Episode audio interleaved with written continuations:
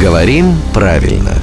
Здравствуйте, Володя. Доброе утро. Пока мы празднуем победу нашей сборной в первом, пока единственном ее матче, и готовимся к следующему, э, давайте поговорим на футбольную тематику только с точки зрения именно русского языка. Например, в одном из недавних эфиров мы рассказывали про такое понятие, как хет-трик. Это когда один и тот же игрок забивает в течение одного матча сразу три мяча.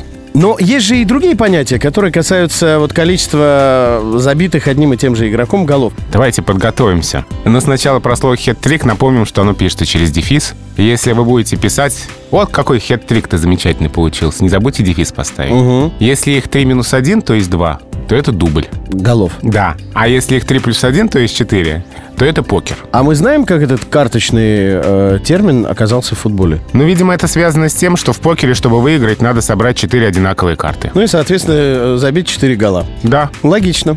Есть еще интересные слова. Вдруг они кому-нибудь понадобятся.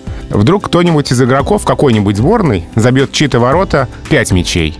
Это будет пентатрик. А если 6 голов один и тот же игрок забьет, то гексатрик. А семь? А 7 — это септатрик. И здесь уже все эти латинские корни нам хорошо знакомые. Не уточняется, правда, в чьи ворота надо забить это количество мячей одним иг- игроком, чтобы это получилось. Вероятно, все-таки ворота М, противника. ну, вероятно, Что-то да. мне подсказывает.